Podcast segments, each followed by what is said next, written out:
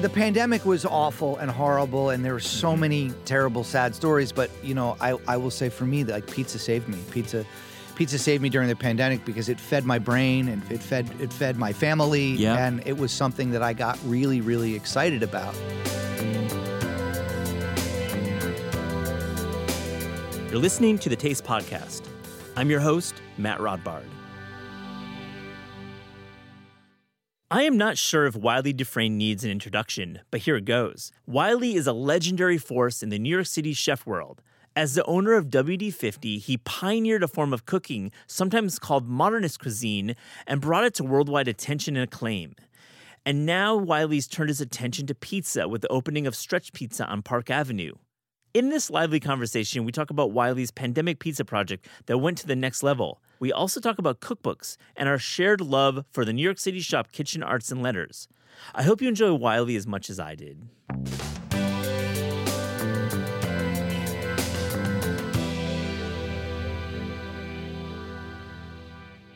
Wylie Dufresne, welcome to the Taste Podcast. Thanks very much. Excited to be here. Well, I had some great pie last night. I went over to your place, Stretch Pizzeria. I had a, I had a I had a, a pie and a salad, and man, you're you're in the pizza business right now. We are, we are. It's it's a lot of fun actually. Yeah, I mean, when you think about pizza in New York, I just have to start like before you became part of our the community of pizza. Where were your spots? Well, I mean, I, I grew up in New York City, so I've been eating pizza since since I was a little kid, and I have fond memories of childhood. You know, going to PS Forty One over on 11th Street and Sixth Avenue, and there was Mm-hmm. a very early one of the first um, Rays, famous famous Rays, whatever, you know, famous original Rays. Mm-hmm. Yeah. They all have those different Yeah. incarnations. So there was one of those right on the corner. Uh, and so I have really fond memories, actually, of, of of eating slices. But specifically for me, there it was the Sicilian. Then I went to Friends Seminary over on 16th and 3rd, and right Mhm. across the street from Friends uh, was a place called Mariella's. And, and, and in hindsight, probably a bit of a sloppy, Yeah, overdressed, oversauced, overcheesed slice. which you kind of take a little issue with, I think. But well, I, I I think that there I think that there should be a pie for everyone, a slice for everyone. I think there should Fair. be a style for everyone. It's not the it's not the way I like to build a pie, but um, but so those those early memories are are places like that growing up and and and and using. You know, I had to use that sort of archetypal classic New York slice as as a as a stepping stone. But then, you know, New York has so much good pizza, and you know, I think, you know, i i- and again, I'm, we're, we're not here to rank it when I say when I say you know L'Industrie out in Brooklyn or Weeded or um, you know Upside, which I really like a for a slice upside at scale, they're killing it. I love Upside's- upside. Upside's great. Yeah. Uh, Scarr's really good. Yeah. Um, uh, you know, so those are some of the places that I think do great stuff. And then, you know, if you're gonna have uh, if, if you're gonna have a whole pie, you know, Una, you got to talk about Una. Yep.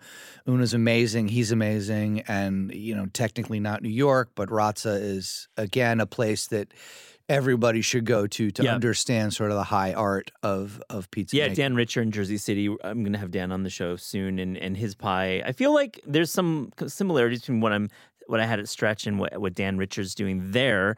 What about in Brooklyn? We haven't even hit I mean, L&B. We've got Totonno's. Are you? Are you- yeah, I mean those are good spots too. Yeah. I, I- again, that's why that's why New York is awesome because there's Yeah. this this this giant giant pool or pond or lake of, of Yeah. pizza boats floating around and and hopefully what we're doing uh, is a little bit different and so there's room for us in that in that pond. Well, Wylie, I wanted to have you in definitely to talk about WD50, the restaurant you ran for 11 years uh, in the Lower East Side. Super influential, um, lots of alumni. We'll talk about molecular gastronomy, that term, which is interesting. Um, but I want to get back into pizza first.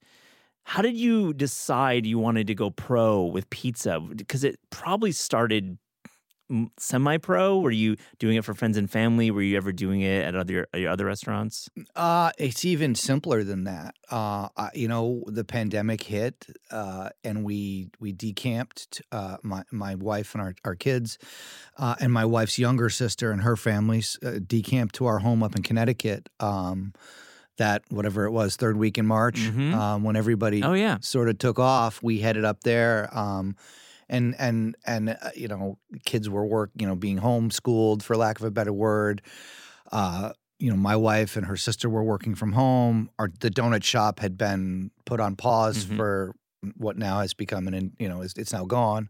Oh man, Um, never. I didn't realize back. it was gone. Yeah, yeah, yeah. you say never to come back? well, it, well, at that that, that location is, is Okay. gone. I mean, I should not say never to come. I, I mean, I hope not. They're pretty. They're pretty. Great. Well, I mean, they're donut. You can get a Yeah. donut if you come to Stretch. Yeah. Uh, they're they're Oh, cool. They're on the they were on the dessert menu last night actually, but um, so. Uh, really like looking back on my phone at photographs and stuff the end of the end of march the very first couple weeks of april i was in the basement uh, you know there's eight of us we're an eight top as i Mhm. affectionately referred to us up up at our home and i seemed like the best choice for feeding the eight top um, of the people that were there Yeah, you were so- qualified. I yeah, Yeah. I uh, but you know again we ended up being up there for many many many months and so uh, everybody you know kicked in and helped cook but but but I tried to carry the load and so I was in the basement early early on and and and looking around and thinking what am I going to make for dinner? What am I going to make for dinner? And I I had done some work for Breville previously that year um uh, and in exchange for for for the work rather than rather than take some some financial stuff I took some equipment Okay. I took an espresso machine, which I immediately put into to play. they really are the best home espresso machines. I have two. They're, super they're, good. They're awesome. They are uh, and I and and I immediately put that in, into service uh, in, in in our home. But I, I had the Breville Pizzaiolo. I looked up. Oh, wow, there's the pizza ah, oven. you had the Breville pizza oven, And I'd never Ah. used it. It was still sitting unused in a box. And I thought to myself, well, I'm cooking for people literally from four to 49. What's a thing? What's a food stuff that that, Yeah. that is effective across that? You know, one of them is a vegetarian. There- There's like this pizza. Pizza's perfect, right? I'll make Oh, yeah. pizza. Now, there's a big caveat there. Like, I'd never really made pizza. No, sure. Like, I've, I've owned restaurants. I worked in restaurants where Mhm. hey, let's have pizza for family meal Yeah. tonight or this or that. And like, I, I certainly understand how to make tomato sauce and Mhm. the topping. and you like- made bread, I would imagine. not really, Okay. not really. I had always been, uh, you know, bread is it's the super simple things that are the most intimidating. Yeah. Um, Yeah. So it wasn't something I had staff Yeah. under me that could do it. Um, I'm sure know, Stupak could make some bread. Sure. And when I worked for Jean Georges, Yeah. you know, there was an entire pastry department Yeah, that yeah. that was in charge of breaking the bread and this and so I'd I'd I'd I'd been you know bread pizza adjacent Yeah. my whole career, but but I I didn't actually know how to make pizza. So I said to myself. I want to. let's make pizza, and and like everybody, what do you do when you don't know how to make pizza dough? You Google it, and so Mm-hmm.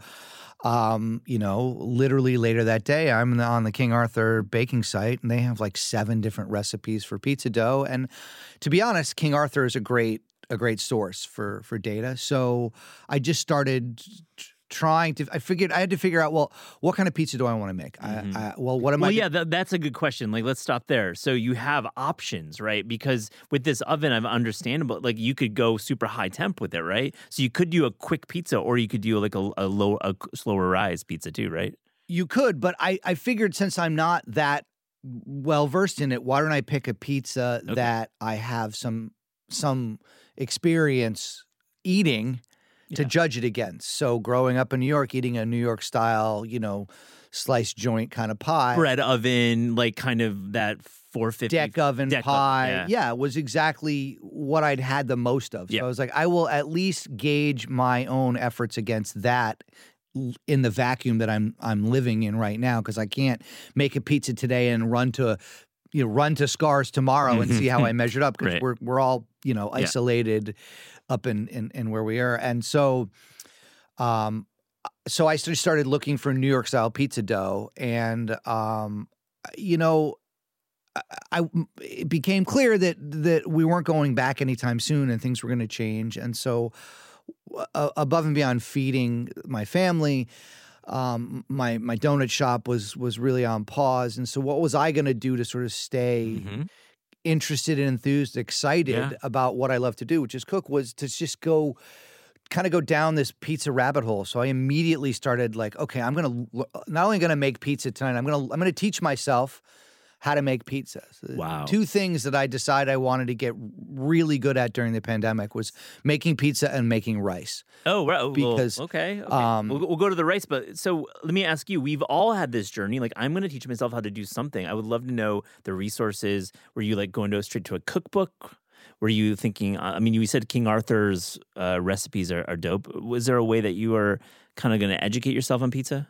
I said their recipes are a starting point, and their recipes are a great starting point, and their their the, their resources for flour and equipment and, and, and is great. Um, and so I just I got my hand. I was like I went down. I went all in, and like I, I started ordering books. I started getting on every sort of uh, online sort of Mm-hmm. group, chat room group of pizzamaking.com, et cetera. And I just be, I just started to literally devour all the information I could about pizza making. And so I just started making pizza, making pizza, making pizza. And we started having pizza once a week. Then we started having pizza twice a week. Yeah, And yeah. um, you know, I made somewhere between 600 and 700 pizzas over Shit. the course of the pandemic, which sounds like a lot, but I mean, when, you know, there are places that make that many pizzas in, in, in one day. yeah. So the the Um, Breville got some work.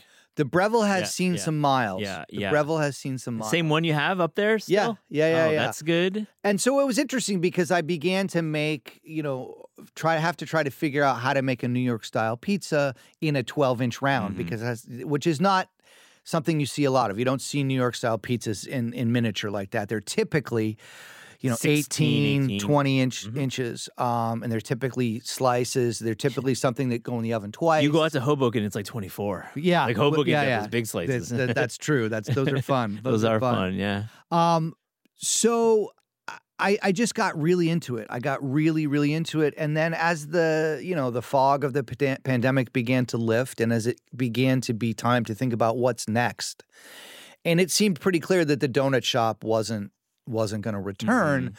Um, and I love working in restaurants. Yeah. I really do. And uh, I wanted to to to get get back in the game and and I had a couple other um opportunities that Yeah. one that started before the pandemic, one that started during and they both fell through. No way. Um, Can you say broadly, were they uh, closer to Alder and WD 50 or were they more single topic? diner?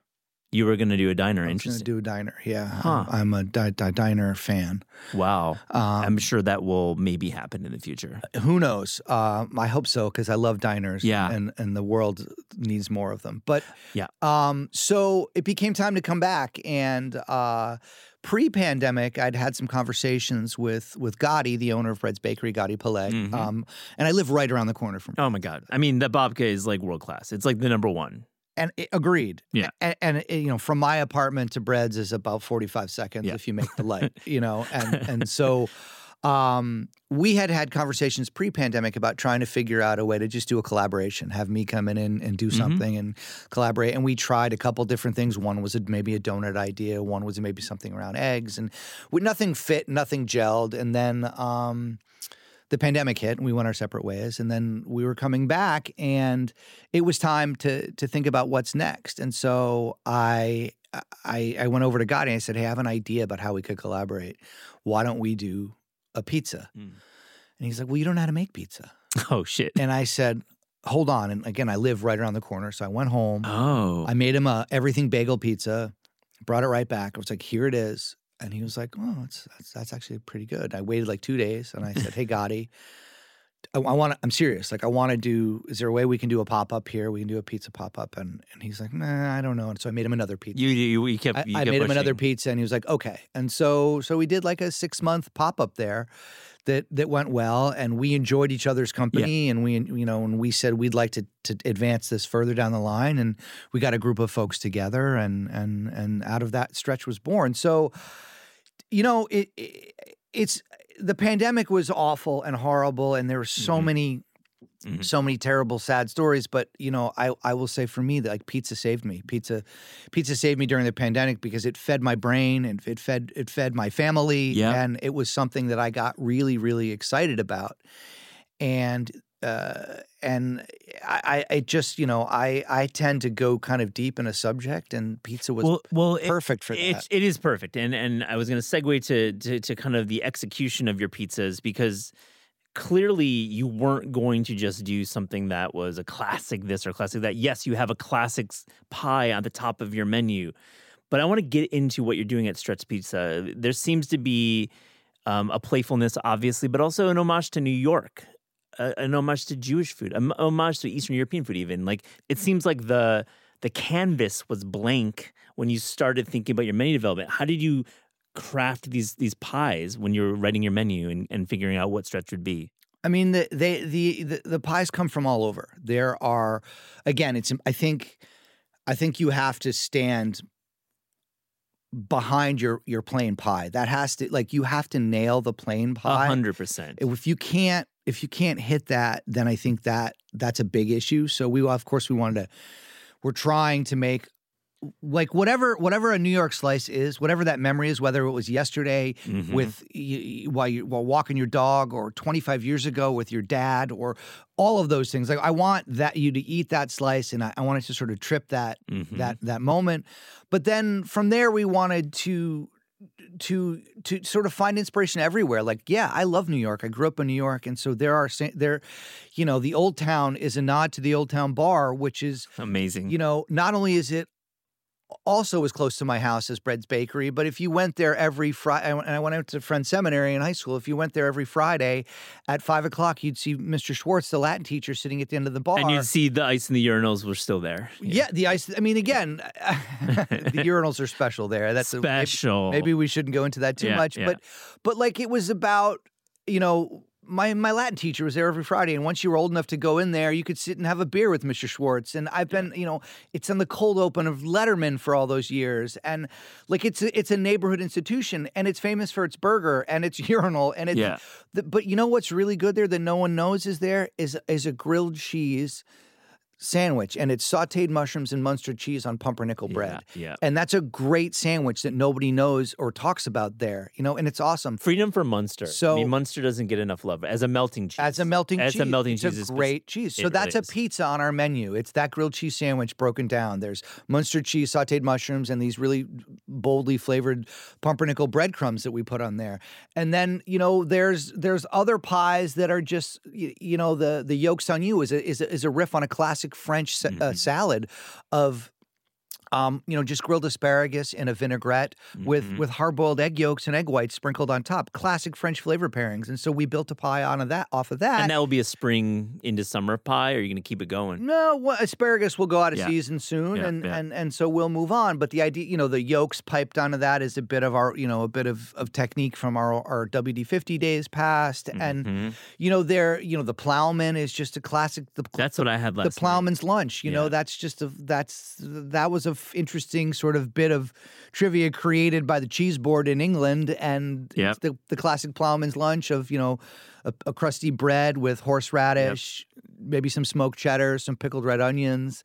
Um, and so we built a pie off of that. So we're trying to use all sorts of Yeah. places for inspiration for fun. The Odd Father is just, again, zucchini and eggplant on a pie. That's nothing new, but how can we do it in a way Mhm. that's a little bit different. So, you know, we smoke the eggplant in house, we roast the zucchini in the oven, and we make a puree of the smoked eggplant. And but the whole thing's pretty soft and it needed some crunch. So we took the the bits of from tempura. When they fry tempura, you get all those little bits that float Oh to yeah, the top. definitely. Uh, uh, the best part about tempura is at the end of it. Yeah, The crunchy bits. Yeah, yeah. So we took those and we tossed them in olive oil, um, and we put classic like Progresso seasonings. Yep. You know, dried oregano, basil, marjoram, thyme. Italian spice. Yeah. So we yeah. do Italian spice tempura Yeah, flakes. yeah. So so you've got cultures coming together and textures Yeah. and and so eh, you know eh, eh, much like what we've always done sky's the limit in a way in terms of flavors as long as they make sense you look for bitter sweet salty sour umami Mhm. Now, tell um, me, are there some that aren't on the board right now or on the menu that that you're like workshopping that maybe we could talk about that, or, or maybe ones that are like halfway there? I'd love to hear about your process. I mean, there's a bunch of like, how do you take a croque monsieur and turn that into a pizza? How this is take, so fun. How I do you love take this. French onion soup and turn that into a oh my god.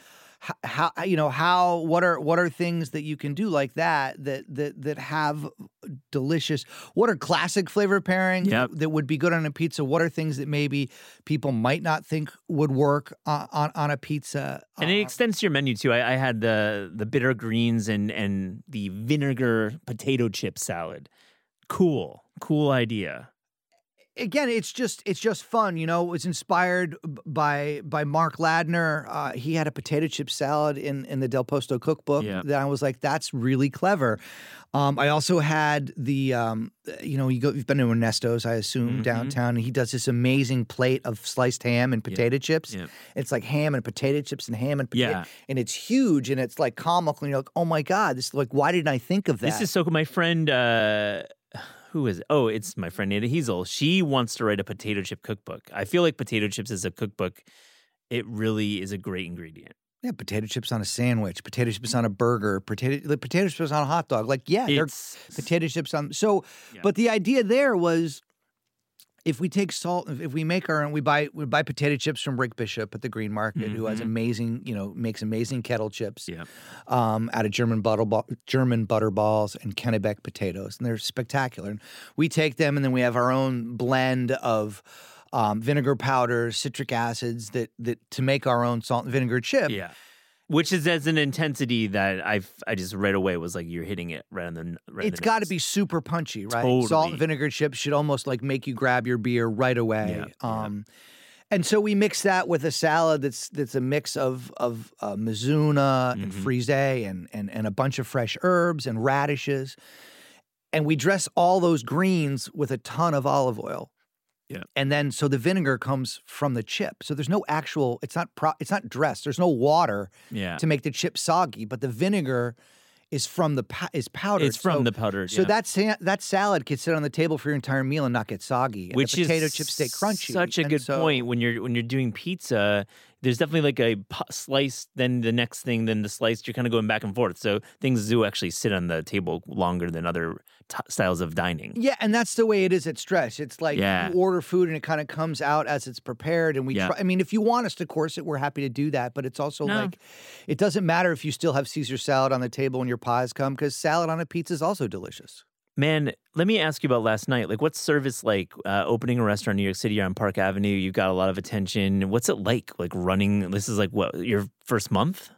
Yeah, I think today is day. Today will be day twenty five. I Yeah, think. So we're yeah. not even open a full month yet. Right, right. What's that? What's going? What's going through your mind? I mean, I mean, it's- real. Like I'm, I really, really, really missed working in restaurants. Yep. You know, it's been eight years since I had a restaurant. Yep. And so, Alder was eight um, years ago. yeah, Wow, yeah. cool and restaurant, by the way. Yeah, Thank you. enjoyed it. Thank I went you. a few times. Yeah, me too. Yeah. Um, uh, Glad you did. it's, it's, it's, uh, it- was, it was just, I, I really like it. I like, Mm. Yeah. I like make, I like cooking a lot. Yeah. I like working in restaurants a lot. I like talking to customers a lot. I like making people happy. Mm-hmm. Um, I like, I, I really, I'm, I'm having a lot of fun.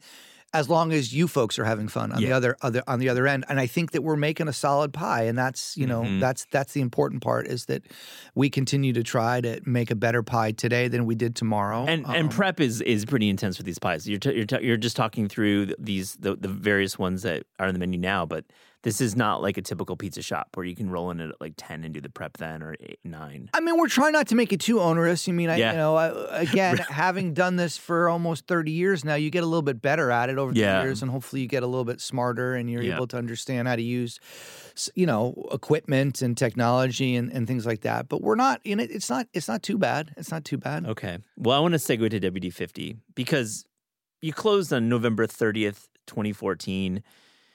And you know, you've been you've been operating for over 11 years, 12 years around Yeah. that. Yep. And this was an influential restaurant beyond its years. I mean, it produced folks like Mario Carbone, Christina Tosi, Malcolm Livingston, Alex Stupak, Sam Mason, and uh, many others who we maybe don't even know about on the podcast, but who are important in, in all cities in America and beyond. Uh, first question about WD is like when you're reflecting at the when you're up in your house during the pandemic, you're thinking about because everyone was reflecting on life then. It was a very crazy time. What do you think about most about that time running WD fifty? Uh, I mean, I think about the people, the people I worked with. Those people were all, you know, very special to me. The the they were uh, so many of them were are wonderful and are still wonderful. Yeah, right. Um, but you know, I, f- I, f- I find myself thinking about those people and I th- and and and wondering where some of them are and reaching out to them constantly. And and there are various groups of them I do keep in a lot of touch with. I mean, you sat next to one of my Mhm. dear friends Yeah. last night, Francis Derby Francis Derby, exactly. who's who's you know was was on the opening team and who's who's be you know become a a, a, great great friend. Um, and, and I think of the people. You know, I think of, uh, you know, I- I'm. I feel like we set out. We we accomplished what we set out to do. Uh, a- and, so I feel, I feel okay that that that Yeah. part came like it went full circle and and and so I feel okay about it but but I I miss those people I miss uh being in there like I had the best office in the world that kitchen was wonderful Yeah. you know what I mean it was beautiful it had you know I look back and there's not a lot I would have changed about how we laid it out you know my father and I spent a long time Mhm. thinking about how to build that place and I think that we got most of it right, which is which is Yeah. something I'm very proud of and, and feel fortunate to. But I, you know, I miss all those folks. Down on. Clinton Street, you know, legendary space, absolutely like just one of one. And I just wonder, you know, menu development. Are you are you miss, missing the? I know the people is first and foremost, but like just the cooking itself. Uh, do you miss that part? Do you miss the actually doing service at a WD fifty? Uh, I mean, I think that there's still, uh, you know, with with with Alder, with donuts, with pizza, there's still an opportunity to think that way, to Yeah, think yeah. critically Right. and creatively, and that's what we do. Not in a tasting menu format, though. Just not in a tasting menu format. You know, we think critically, we think um, creatively. We don't think in a tasting menu format. Um, I, I- will say, you know, if uh, if somebody said, "Let's not talk about the finances. Let's not worry about it. Let's just, you know, sky's Mhm. the limit." Would you would you go back to doing that? Um, that would be tough for me. I mean, those, you know. It's a, that's a grind. Yeah. It's a real grind. There was a pressure, you know, you felt the pressure to constantly come up with a new thing all the time, all the time. And Mhm. some of those ideas, techniques, things would t- would take months to figure out. And so the idea of like, well, how come we don't change the menu more often, do this more? because it's it's hard to come up with new Mhm. stuff. It's hard to be unique, you know, Yeah. Super quick and and you know how to figure out how to deep fry I mean, it's like a magician doesn't change the ma- magic show every day. You know, the I- magician. I don't think so. I don't think mean, so. If they do, you know, again, I'm not here to criticize restaurants that change their menu every day. No, but no, you're not. But they're just kind of moving our ingredients around on a board. You're like shuffling the cards and saying, we, we cooked a duck with the rhubarb today. Let's cook the bass with the rhubarb tomorrow and the Yeah. duck with the turnips and the bass, you know, Yeah. and you're moving things around and doing wonderful, delicious, exciting things. But like when what we were trying to do uh, was, it, it, it was fun, but it was, you know, it was, it was hard. It felt like at times, it was a special time, but there was this sort of space race bet- between like a group of restaurants around the world Yeah. that were always trying to Oh, out elBulli, Alinea. I'll name a few more if you want. Sure, Mugaritz, the Yeah. Fat Duck. There was like this Yeah. space race. We were all pushing and pushing, and Yeah. let's see. You know, the internet was kind of early in terms of like, hey, what are these guys up to? Let me see. You know, and so it was it was fun, but it, it also there was a pressure that. um some of that I don't necessarily miss, but the people, the restaurant, the space, yeah. I mean, I also I'm not so sure too if people are still up for that that giant slog of a meal. It's I, it's interesting. You know, Atomix. I think about uh, number two on Pete Wells' latest list um, of 100 in New York. I mean, Atomix is you. would It's a long meal. It's true, and a great meal. Absolutely. and a great meal. And Yeah. and so yeah, perhaps I'm wrong, but um and no, I, I don't want. think- I don't want done like that. Well, it's also time. fun to have a place that people want to come to maybe once a week versus maybe once a year. Like I'm enjoying that. I'm That's- enjoying I'm, that's I'm, a- en- Wylie, I'm that's cool enjoying that you a, say that. You know, a, a thing where where it's not just uh, you know, we've had people that have already been in three times. Yeah. You know, and I and, and we've been open not even four weeks, and so Mhm. that's that's different, but that's fun too, and it's fun to to be a neighborhood spot that Yeah. people feel like let's roll in there. Um, Let's talk about back at WD50. There was a term called molecular gastronomy. It's kind of harsh right now to even think about that term. It's so clunky, but it says something about the food. I mean, I, I don't know how you feel about that term. You certainly didn't coin that term. I don't think you were like saying it all the time. But where does that style of cooking land today? Is are there people doing that? well, that term is a bit misleading. I agree um, fully. Because it's a school. Uh, it, it's a it's a type of scientific study. It would be like saying, "What type of cooking do you do?" Biology. Well, what do you? Uh, Mm. that's a that's that's weird. You know, that's you you can't cook bio like that. They're not the same. So molecular gastronomists are are scientists studying what happens to our food as as, as we cook it. Yeah.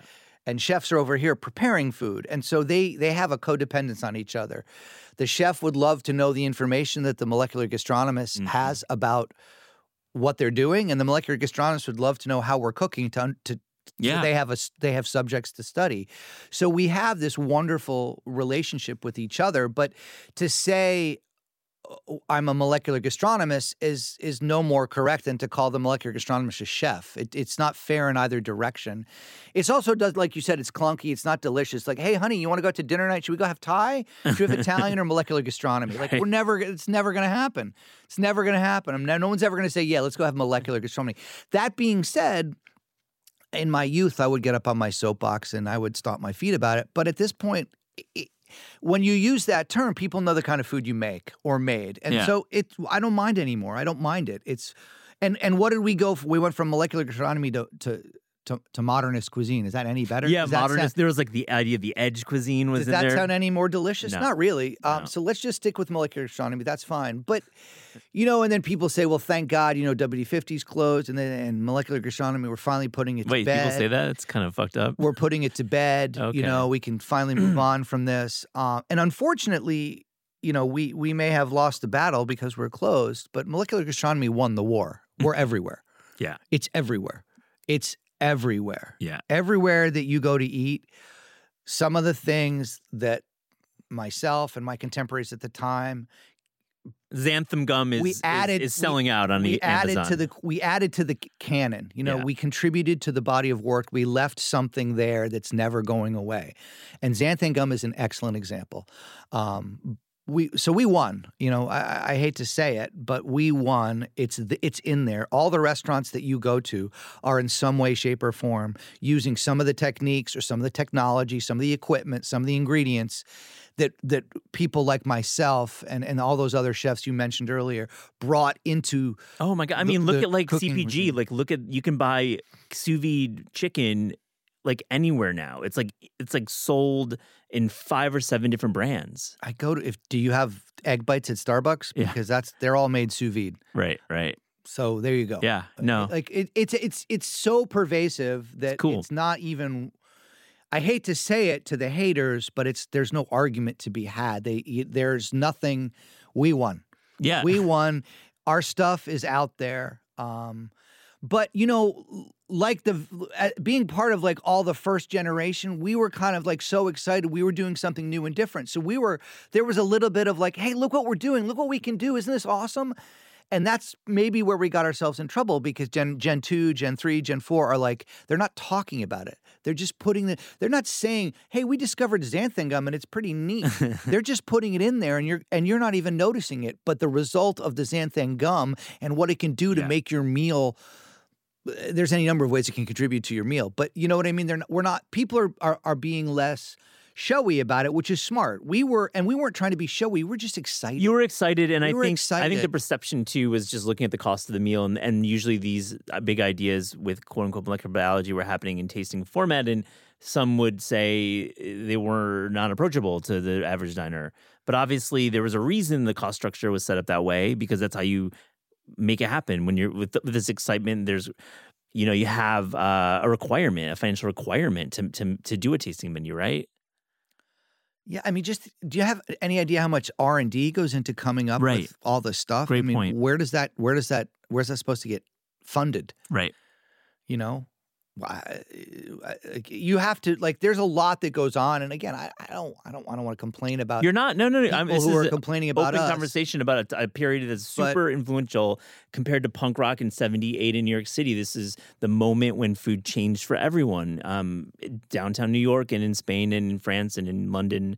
Super important. Yeah, and and I just feel lucky that we were we added to the conversation. That's it. Yeah. you know, I feel very proud of of the crew and the team, and we added to the dialogue. And I think Do you get together with some of the guys like Malcolm or, or, or Alex Stupak or any of these guys? Do you, do you guys have reunions for WD50 at all?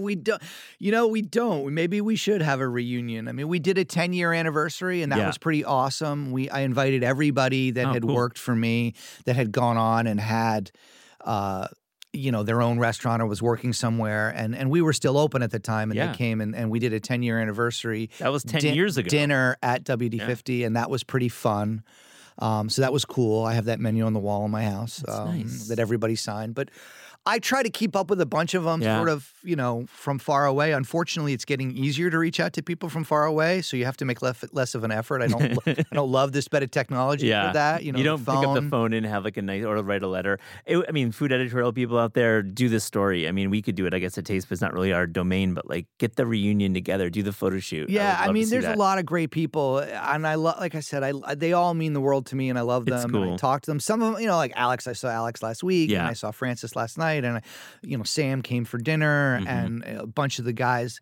You know, our bar program at Stretch is run by a guy that worked for me at Alder. So Yeah. there's a, there's a few people out there that that that I stay in touch with. A Um, few more questions about New York. Just in general, I I want to ask you as a New Yorker some restaurants that you that you just really are loving right now. I feel like this is a great time. We're having a lot of our listeners are coming to New York to visit this spring and summer. Where should we be going? Um, well, I mean, I think some some places that I've I've been to that I love. Um, I, I had a great re- meal at Torrisi recently. I Yeah. have to say that was super fun and Yeah. delicious. Top of their game, Uh, three stars New York Times. They they Rich was on the show. Definitely one of the hotter restaurants of the last five years in New York. and just super delicious. Absolutely. you know what I mean. Um, and and and great. The space, you know, the Puck Building is an awesome, cool building. Yeah, as a New Yorker, you must have been really excited to see a restaurant like that in that space. Oh my Yeah. God! I mean, we had we rented out the Puck Building in high school for our senior year party. Yeah, yeah. They let us have kegs in there. And We were like 16 year olds having kegs in the puck in what is now REI when it used Yeah. to be an event space. That's I was fun. like, this is amazing. so good, so this good. is so cool. Um, Joji, the the sushi place, you know Daniel's Yep. sushi spot in in uh, uh, Grand Central, which is I just had a great meal there. That was a lot of fun. Um, I'm a I, I love you know sushi, Japanese food. Yeah. Shuko's always a spot I would say go to. Um, I I want to go to Mischa, you know. Stu, Alex Stupak's new place. I'm excited to go there. I'd love to try to get into Yoshino uh, Yeah. for sushi. I haven't been there, but that looks yeah, Yoshino looks cool. I'm going to Mischa as well. I'm going to have Alex in the show soon. So Uh, Kono, I would love to check out. I'm, I've, I, I've secretly, it's now no longer a secret because I'm going to say it right now. I've always wanted to have a yakitori spot. yeah, Um, I think that yakitori is really neat, and I think that our approach to yakitori would, would be a fun, a fun twist. well, you've I've clearly thought about it a lot. I mean, it's it's it's leaking into the pizza realm. So clearly, you've thought about yeah, Yeah, yakitori is super cool, super Yeah, fun. yeah. Um, S and P, I live right down the Yeah. block from from S and P. Um, again, I'm a diner. I'm a diner lover. Um, I, I loved what it was. I love what, what what they've turned it into. I think that's a super fun spot to go check out. it's amazing how they've transformed that space fully, like complete rethink without actually changing the space. Yeah. it's just that's really hard. yeah, I mean, Really hard. that's that's fun. I used to love going and sit at the counter there and having Gosh. having some liverwurst. You know what I mean? That was my dad's. That was his sandwich right there. Liverwurst? Liverwurst. so good. That's like a one of the most underappreciated things. Liverwurst. Yes. Yes. lo- let's go there. I mean, when you think of liverwurst, is there a brand? Do you, do you do you? I mean, we get Oscar Mayer in the Midwest, which is not the brand I would pick probably, but is there like a local brand? You know who makes the best Let's liverwurst? go. Gabriel Kreuther. Oh, Go go up there and ask him for some under the table. Hand you a tube He'll in the gold in the gold wrapper, just like the Oh, old Jimmy Dean. yeah, Jimmy Dean's yeah. in the, in the gold. I mean, his his liverwurst is no joke. It's when it's good, it it hits. And it, it, do you have it just on like a like a nice crusty bread, or do you have it on crackers? Yeah. yeah. Or just on my hands and rub it. Yeah, I mean, it- it liverwurst is one of those things. I think I have to eat it alone. You know, Yeah, it definitely has It's its so it's so good. Um, give me one more. I think you probably have one more spot.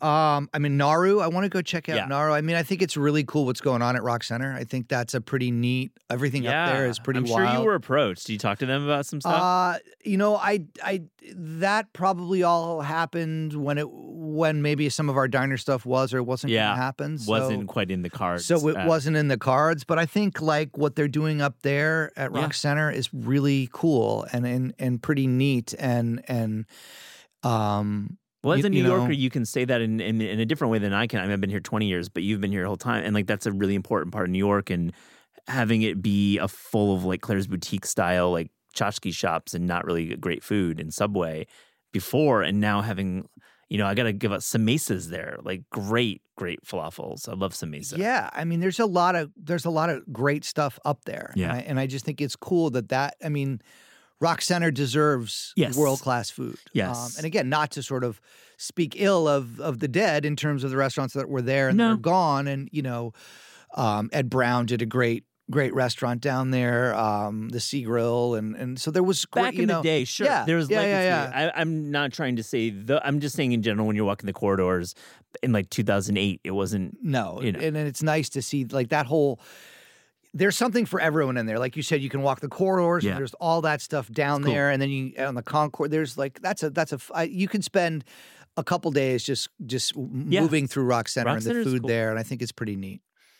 Last couple questions. I have to ask you just about cookbooks because you clearly are a, an, uh, you know student of the game. You you ordered all those pizza cookbooks up up you know to your ups you know Connecticut home. But tell me exactly what are you liking right now with cookbooks? Do you have any new titles? I'm sure you hit up Kitchen Arts and Letters once in a while. That is one of my favorite spots to go to. They mention you They- whenever we have Madden on the show. He always mentions you. He Yeah, I mean, always that's- does.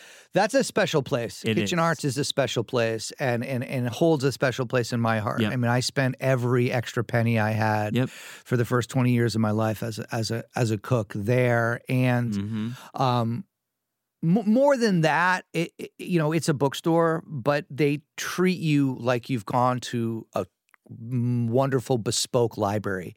Yeah. They let you they let you come in, they let you sit there, they let you read. They ask if they can bring you books to read. They, like they there's nowhere on earth that has that uh, uh, group of people that care so much about their Mhm. subject and treat you person X, nobody of note. Like Oh, my first 200 visits there, I was nobody, and yet I still get the same attention. oh yeah. You know, um, and so so that's that's a, always a special place for me. Um, but but that being said, yeah, I mean, you know what I, what I'm trying. You know, there's pizza books. I'm reading a lot of pizza books still. You know, I still I think like Dan Richer's book, Yeah. Joy of Pizzas, is Great. is an amazing book. I gave it one to each of my staff. It's really it's an awesome book. Um, I, I think that uh, the Pizza Bible is a great book Yeah. that I go to. Tony Gemignani's book. You know, Yeah. he's he's sort of a seminal uh, He- he- American Did you consult figure. with Tony? No, I feel like- no, I, I don't feel think like- Tony knows who I am. But uh, I feel like Tony gets he's like a whisperer. I, I know some folks in my life who run pizza and they talk to Tony and it's yeah. yeah, I, I I mean I, I I don't know Tony at all. So, but but the book is is great. Um, uh, you know, you know, that that's the problem with pizza is that there's not a lot of great uh, academic books Mhm. about pizza, and and that might sound weird. People are like, of course, he wants an academic book, right? He, he's Mhm. looking to take the soul out of pizza making, but uh, there there needs to be more Mhm. more books about what happens to pizza as it's made because Mhm. there's there's a lot to be learned. Um, but um, you know, th- there's a great book. Um, uh, Raymond Calvel wrote a book called The Taste of Bread, and it's a seminal book in terms of understanding how bread is made. And there's there's this ongoing argument of is is is pizza bread or not? And there's a lot of people that say no, but I think there's really no argument. Pizza is bread. A hundred percent. And if you go up to F and F in Carroll Gardens, my old neighborhood, I mean, they think of their pie as bread. yeah, well, that's good pizza. That's right damn good pizza. That's good pizza. Love those, guys, are great. That's I love that place. yeah, it's Um, super cool. I mean that that whole run of what they've built right there. I know. I mean, it's awesome. for me, it's Ellen. I should have put them on the list too. I- I- those guys are awesome. Yeah, they are awesome. I should have. I'm sorry. I'm sorry. Sorry, the Franks. I love you guys. No, I swear. their pies are, are are outstanding. I think it's like for me, it's L and B for number one controversial take, and then F and F is number two. That's my that's my, LNB is controversial because there are those that question the the the square the square's supremacy these Oh. days. But really. So the square, we can go there. We're, we're a little deep in this interview. I feel like it's the square, but I think it's the sauce is what people really really have a problem with. I don't know if you have any thoughts if you've been there recently or even know it. LMB is like more of a childhood. Yeah. Like you know, like I I almost don't want to go back with my critical pizza lens and You don't. and have it not. You know, have it somehow not be what I remembered it, maybe remembered it as. Yeah, Um, Uh, but- fair, fair, diplomatic. Appreciate that, Wylie. um, but as we work on a square, as we work Yeah. on trying to develop some some grandma squares for for stretch, I saw. we, I mean, we I, I saw a little thing at Francis's. He had a little on a napkin. I Yeah. saw a little square there. well, It wasn't on the menu. Then I was like, I was thinking, because I was looking at the menu, I was like, this isn't there. okay. Yeah, so you'll well. I, I'm sorry. I should have sent you some, Nah, some grandma. all good. Come back tomorrow. All good. No, grandma is is, and I think actually what they're doing up at FNF with their squares is pretty terrific. Yeah. That that's and what Yeah. Brooks Headley's doing with focaccia. That's that's that's to me is the game. right? Brooks makes a really good focaccia. Yeah. A really, really, really good focaccia. Yeah. Yeah. Yeah. Um, but it, you know, as we get back to to books again, I, I I go back and forth between like looking for academic stuff that can give me answers. You know, Mhm. like I said, Calvel's book, Advanced Bread and Pastry, is like a huge and phone book sized. If anybody out there knows what a phone book is, uh, no, that answer is absolutely not. Yeah. um, that's a really again, it's a book that's very interesting about about bread and making bread and, and understanding how to mix dough and and, Yeah. and so, you know, again, as we. For me, it's there's the two parts to pizza, right? There's the there's the dough and getting better at making the dough, and then there's the stuff on the top. And when how do we? So there are different books that I go to for Yeah. the dough, and there are different books that That's go to cool. for the top. And so, you know, we're going to the top, and you're looking for inspiration. All, all of the Otto books, and they're you know he's like a master of vegetable cookery and what you know flavor combinations and unusual spices Oh, and yeah. mixes and rubs also a this. master of rice. yeah That guy's rice recipes are the best. yeah I, I agree with that Yeah. i agree with that so any of his books i think are great you know as you like the- right now we're seeing a huge seasonal change you know the next three weeks at the Mhm. market are going to be seismic in a good way Yeah. as things begin to pop. Um, and then we'll have a good thing, and then it'll be seismic again in the fall, you know, Oh, and yeah. that's and that's super fun. So his books are great, and then you know a lot of like other creative people, like the Wildair guys, you know, their their cookbook's awesome. They're they're it's Mm-hmm. Yeah. a very serious cookbook, It's but a it's fun not book. serious at all. yeah, But yeah. those guys do a great job of taking.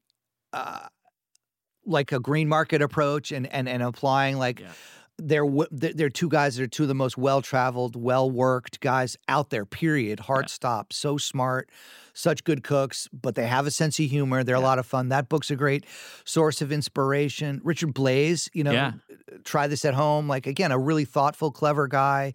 Um, We published that book, I think, like back, like that's like 12 years old or something. that's a great. Yeah. That's a great book. That's good. Um, and, Good to- and Richard's a, a really clever guy. Yeah. And again, a guy. I mean, what he's doing now with the English restaurant that he just opened out there, Yeah. and I had a great meal at his steakhouse. And again, I think Richard takes has a respect for traditional cooking, but also is looking to march it forward. I mean, he Mhm. probably is the current molecular gastronomy ambassador of America in many ways. Yeah. Um, I mean, he has so much TV exposure. Yeah. He's pushing those ideas forward. Yeah. but yeah, he's a face Yeah. in, in many ways, in, Yeah. in, a, in a good way. But um, I think that, that that book is is an, is is one I go back to to like how is how is Richard thinking about this or doing that in in in fun, approachable ways because. Um, I, you know, I just I think those those are good good things. I always look to my old friends in Spain. Um, you know, I have a lot of cookbooks. I have like yeah. somewhere around sixteen hundred cookbooks. Are they all in your home or do you have them storage as well? Uh, I can't talk about that. I don't want my wife to know where they're all. No, I'm they're, sure we, there, there, there's a lot of them Yeah. at home, and then there, there are a few in storage. Yeah, that's But, cool. um, I, I, you know, as I, I go back to old books that I've been re- looking at a, a lot over the years, and then again, I'm trying to constantly find new books. I'm always looking for stuff on the Mm-hmm. subject of, of, of pizza.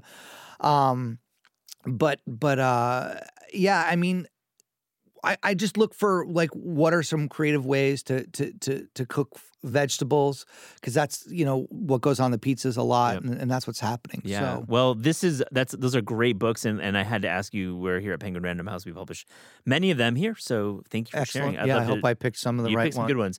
We asked all guests on Taste Podcast if you could write a cookbook or food culture book without the burden of time, meaning you have no deadline, or the burden of budget, meaning you have all the money in the world to write this book. Wylie, what would that book be?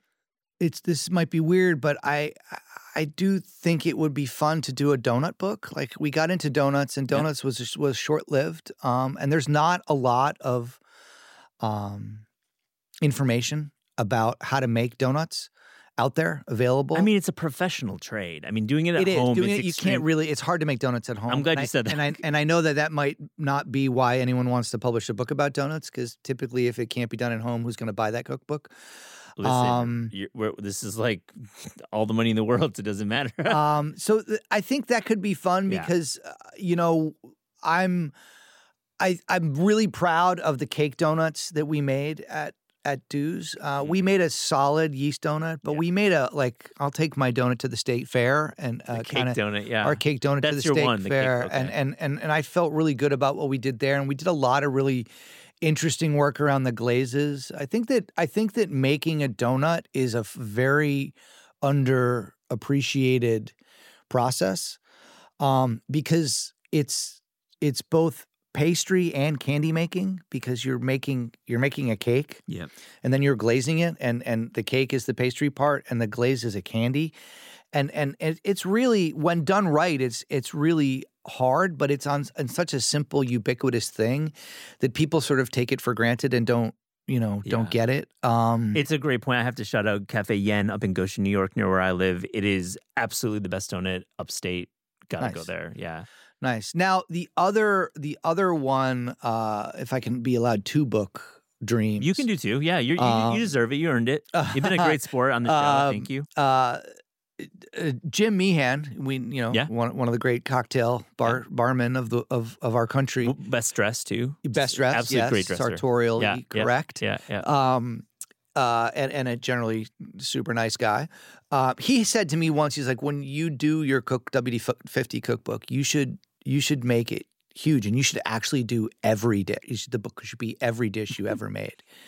Um, and I was like, that's that's a crazy nutty idea. Uh, and I don't even know how to go about that. But but wow, that would have been kind of neat, like to to Yeah. have done every every dish. And so that always, you know, the, the WD fifty book is its own thing, and and Yeah. and happy with the way it came out and, and and all that. But but that would that it always sort of stuck in my head, like wow, that kind of. Again, a book that nobody needs or nobody wants. I'd I'd have all four copies in, in my but it would be apartment. but it would but, be in the Library of Congress and um, but but but there was something about that notion of like try to do every dish. Um, that that that.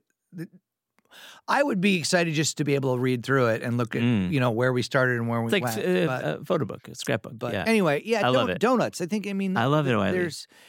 There's not a lot of you know if I had to like levy a criticism against the, donut world, it's the same I would levy against the pizza world, which is there's just not a lot of academic information Yeah. out there. Um, and and everybody wants it to be cheap, and that that's not Well, that's not how it should be. Can be. you please come back? I would love to have you back on the show to talk about that. That's a huge topic uh, about price of food.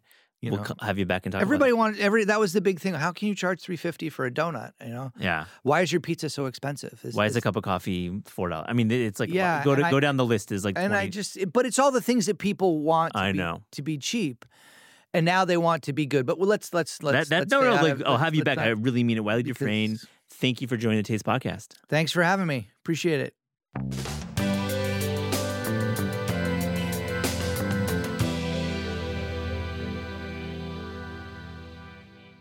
Han Kang, welcome to the Taste Podcast. Mm, Thank you. Thank you for having me. Well, thank you for coming in. You flew in last night from Seoul, and I honestly uh, really appreciate the the time. I'm I'm such a fan of your work, of, of your fiction, and and just you as a person. I I just feel like I know you just reading some of your work. So thank you. Thank you. So Han, let's just start with what are some dishes that you that you like to cook at home? Mm. At home, I like to cook miso soup. In Korean, it's called 된장찌개, and I put you know, 된장 sauce and uh, a little bit of gochujang. It's very hot sauce. Yeah, I like it. a little bit of so mostly tenjang, but a little bit of gochujang. Yeah, yeah, yeah, yeah. and it's the the rate is like two 된장 and uh, one gochujang. It is my recipe. It sounds like Han. It sounds like a great. I think putting a lot of gochujang and doenjang jjigae is smart. Mm. I love that. Do you put clams in it ever? No, uh, we call it dashima. It's the Yeah. it's seaweed, Seaweed, yeah. and uh, a bit of uh, dried, uh, very little shrimps. Oh, cool. Yeah, and zucchini, and if if available, a bit of onions, and and then that's all. And tofu. A little bit like cube, like firm tofu. Yeah, yeah. Yeah. So let's go back to where you grew up, which is Gwangju, um, which is in Jeollado, which to many Koreans and others who observe Korean food is it's considered the best food in Korea. Would you would you agree with this?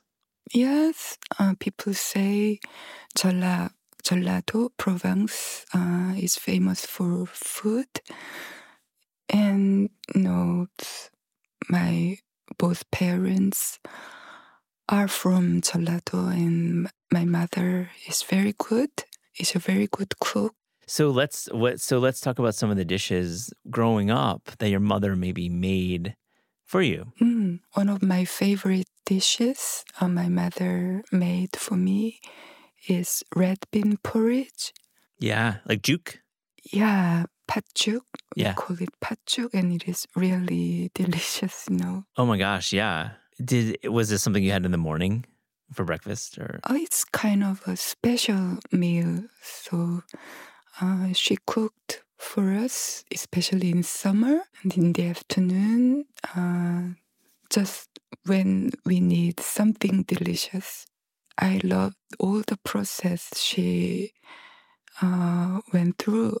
I mean, to finish the finish patjuk, and she made a dough, and then uh, she cut uh, the dough like spaghetti, and then she boiled um, red beans for a long time, maybe two hours Yeah. or three hours, and and all the smells, you know, and the every move she made. I love that. Yeah, it, it- it's it, this is such uh, it's profound that you say this about Korean home cooking, and and so beautifully just what you just said is it really strikes me how handmade a lot of the cuisine is, and how yeah, of course you can you can get uh, uh, kimbap delivered from other, but mostly at the root of Korean cuisine is a lot of sol, like a sonmat, like hand cooking. You know, like that. How do you describe that? This idea of cooking by hand and not by by by recipes, really. I really, uh, it's, it's a good question because I don't look for recipes usually, and I just remember and I just feel and I just follow my instinction. Yeah. Speaking of Gwangju, I really wanted to talk to you about your, your book Human Acts, which to me, um, it's one of my my. It really struck me the most out of all of your books, and I've read many of them. Um, it centers around the the May 18th massacre in Gwangju, and and I think a lot of Americans and listeners of the show maybe aren't familiar with what happened in Gwangju in 1980. Tell us a little bit about what happened then and how your book Human Acts tackles this event. In 1980, in May, martial law declare, declared by the new military forces, and there was a very strong protest in Gwangju, which is my hometown, and yeah, there was a massacre, and and after that there was a civilian autonomy for 10 days. And then the troops came back to kill the people. hmm Mostly students, young protesters, which is important in that your your book Human Acts goes inside the the heads of, of many of these protesters, and they're very, very young, many of them.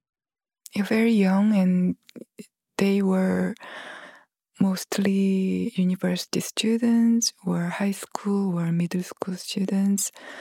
And mm, the young people who were who were night school teachers and some staffs of the bookstores and these kind of very kind people were there to protect you know the citizens of Gwangju and particularly an armory, or there was a central structure that was kind of important in your in your book. Yeah. And actually, I wasn't there because I moved to Seoul with my family four months before the incident. Yeah, So I just learned uh, from what my family talked. hmm You know, they whispered because, you know, it was not allowed to talk about it for a long time. and you get into that in that Human Acts unfolds the narrative into the present time, so it does tra- travel over time, which is remarkable. And just to close on the Gwangju massacre, I wonder what would you like our audience to know about those who died during that massacre? I learned uh, the truth when I was 12, when I found out the photo book my Mm-hmm. father brought from Gwangju, and the book was circulated secretly you know, to testify the truth. So from then, it was kind of um, staying inside my nightmares Oh my, yeah. for a long time, and uh, it was like uh, very, very difficult uh, questions staying with me. Like mm, there were people who killed other people in such a brutal way, and there were people as well who acted in such a dignified way. So it was like a very difficult uh, riddle about human beings. So when I was writing about the boy, his name is Dongho, Mm-hmm. who was killed when he was 15 years old. And I wanted to feel uh, the way he felt at the time, why he stayed, though he knew he might die if he stayed. Just I, I wanted to know and I wanted to feel his inside Mm-hmm. and I read the journal of a of the night teacher who was killed uh, that night when the troops came back. It was the twenty seventh of the May, Mm-hmm. and he was wondering about the possibility he could survive, and he knew he might die, and he wanted to live on, and there was a struggle in him. So I I could understand what Dongho, this boy, felt that night, and I wanted to approach uh, that uh, moment of uh, his decision, and yeah, so I, it's, and it it is really tragic, but I I wanted to reach that part of human beings Mm-hmm. uh, in the journal uh, of that night school teacher, he was talking about conscience. No, he was suffering with the existence of the conscience, which uh, tortured him at the moment. Wow, it sounds like I mean beautiful writing in a journal during this. I mean, this sounds like really poetic. It was like his last journal. So I wanted to reach that uh, part of human beings, even though I started with the brutality of Yeah. human beings. It, it's very universal, I think. It's, it's all over the world and it's, it's you know, all over the history of human beings. Yeah. Thanks for sharing that, Han. I, mean, I really appreciate that the way you've articulated this and just the polarity of human um, condition. You know, such brutality and such bravery and dignity in the same incident. And just for a little more historical context, many of the protesters were unarmed or were using guns without ammunition. So really, they knew when they were protecting the armory, they were they it was a, almost uh, a sacrifice. They were sacrificing themselves to symbolically protect their their city from these the militia from this martial law. Let's switch gears to the vegetarian. The book is certainly not about a diet, but it's but it grabs our attention right away. How food plays a role in the book. Can you articulate how you think about food in this book and how food, the restraint, how, how changing of diet leads to a, a greater understanding of humanity? I, I feel that's what is happening in one way in this book. Uh, Younghye, the protagonist of the book, doesn't want to eat meat any longer because uh, she doesn't want to harm anything or ha- harm anyone. And in the end, she refuses to eat anything but water and she doesn't want to belong to human race any longer. She believes she is becoming a plant, and you know, it's not because she wants to die.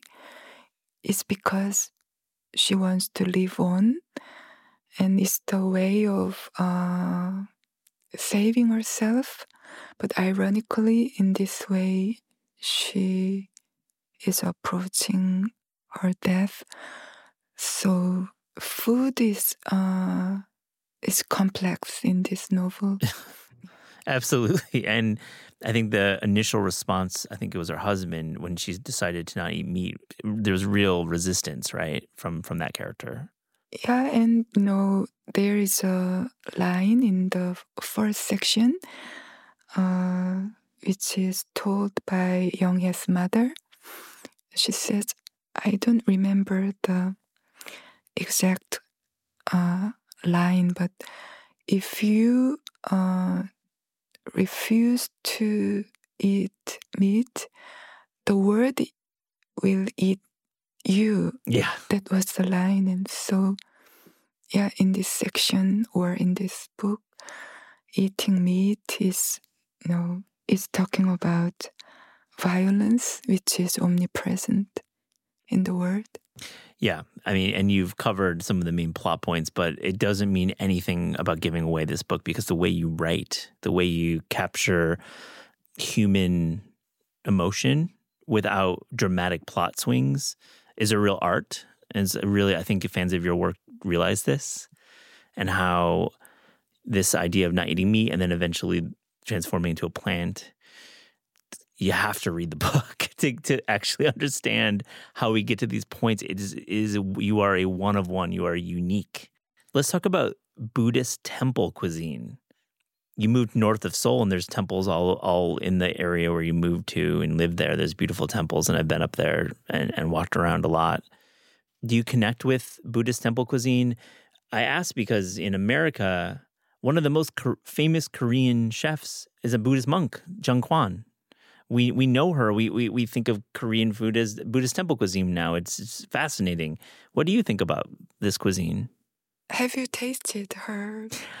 I've I have in, in New York. I've been to I've had her food in New York. Absolutely, I've met her a couple times. And but I've also been in Jeollado. I, I stayed at a at a monastery at a temple, and and and and worked with some some some chefs and and got to wake up at four in the morning and cook with them. Uh, and it's in our book Koreaworld that we we have a whole section about B- Buddhist temple cuisine, and I just wanted to get your sense. Um, I know there's a reference in Greek lessons to mm. temple cuisine, so I wanted to get your take on that. Yeah, actually, I love uh, Buddhist temple cuisine, and uh, whenever I visit uh, Buddhist temples, it's a really nice moment to taste their meal, you know, is really is gentle. They don't use uh, mm, many kinds of spices, and yeah, everything is so so nice. I grew up in a family which is rooted in Buddhism deeply. I'm not religious, but I I visit uh, Buddhist temples sometimes. Mm-hmm. And I wrote about the most uh, visibly beautiful exp- experiences in Greek lessons. Mm-hmm. In May, there is uh, Buddha's birthday. Mm-hmm. So I visit Buddhist temples every Buddha's birthday and it is like um, too beautiful. And sometimes I ask myself, how many times will I see this beauty in my life? You can count uh, the number, so that is very precious, precious moments in my life to visit Buddhist temples uh, every Buddha's birthday. Mm-hmm. Thank you for sharing that. I, I, I am not Buddhist myself either, but I, have spent time in throughout the country and I have to agree with you. There's a lot of beauty when you're visiting these manicured gardens and these and, and seeing the the Buddhas. But when you enter the kitchen and when you get the it's nothing like it absolutely the presentation but also the the connection right between the religion and food is really strong because you know no animals are harmed in the you know in the creation of the dishes. And but as an as a as a somebody who tastes the cuisine it's it's nothing more delicious than in Korea. I mean it's beautiful. Uh, i remember when i was in 20s i did um, it, it was kind of a practice you know, to live like a, a Buddhist nun. Yeah.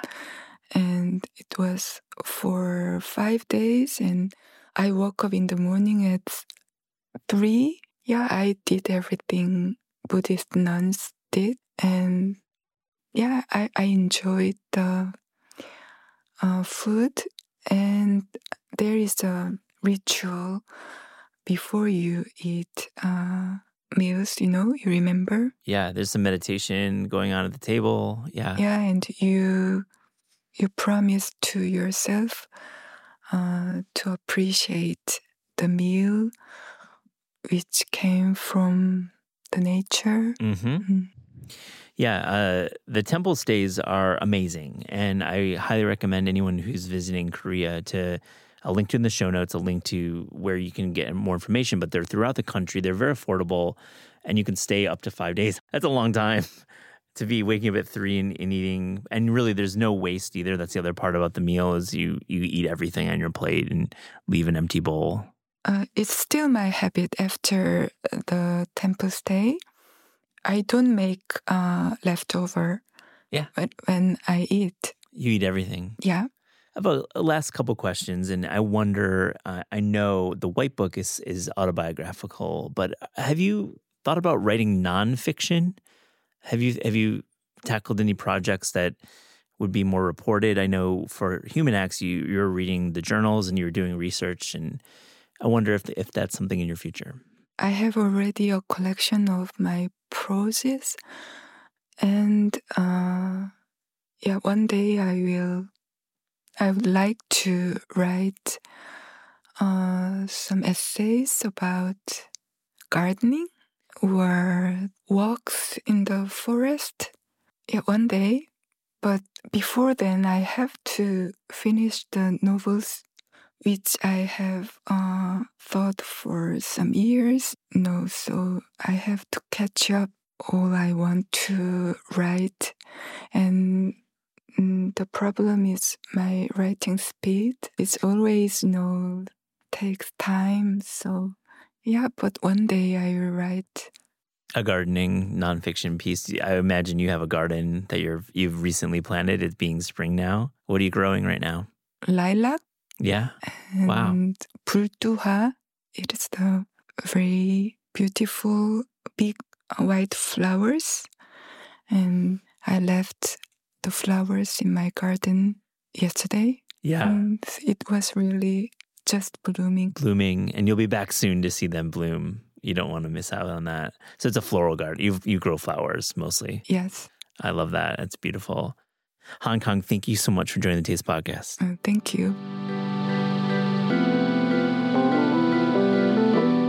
The Taste Podcast is hosted by Eliza Abarbanel and me, Matt Rodbard. The show is produced by Shalia Harris and Pat Stango and edited by Clayton Gumbert. Theme music by Steve Rydell. Visit Taste online at tastecooking.com and make sure to subscribe to our newsletter for updates on all cool things that are happening.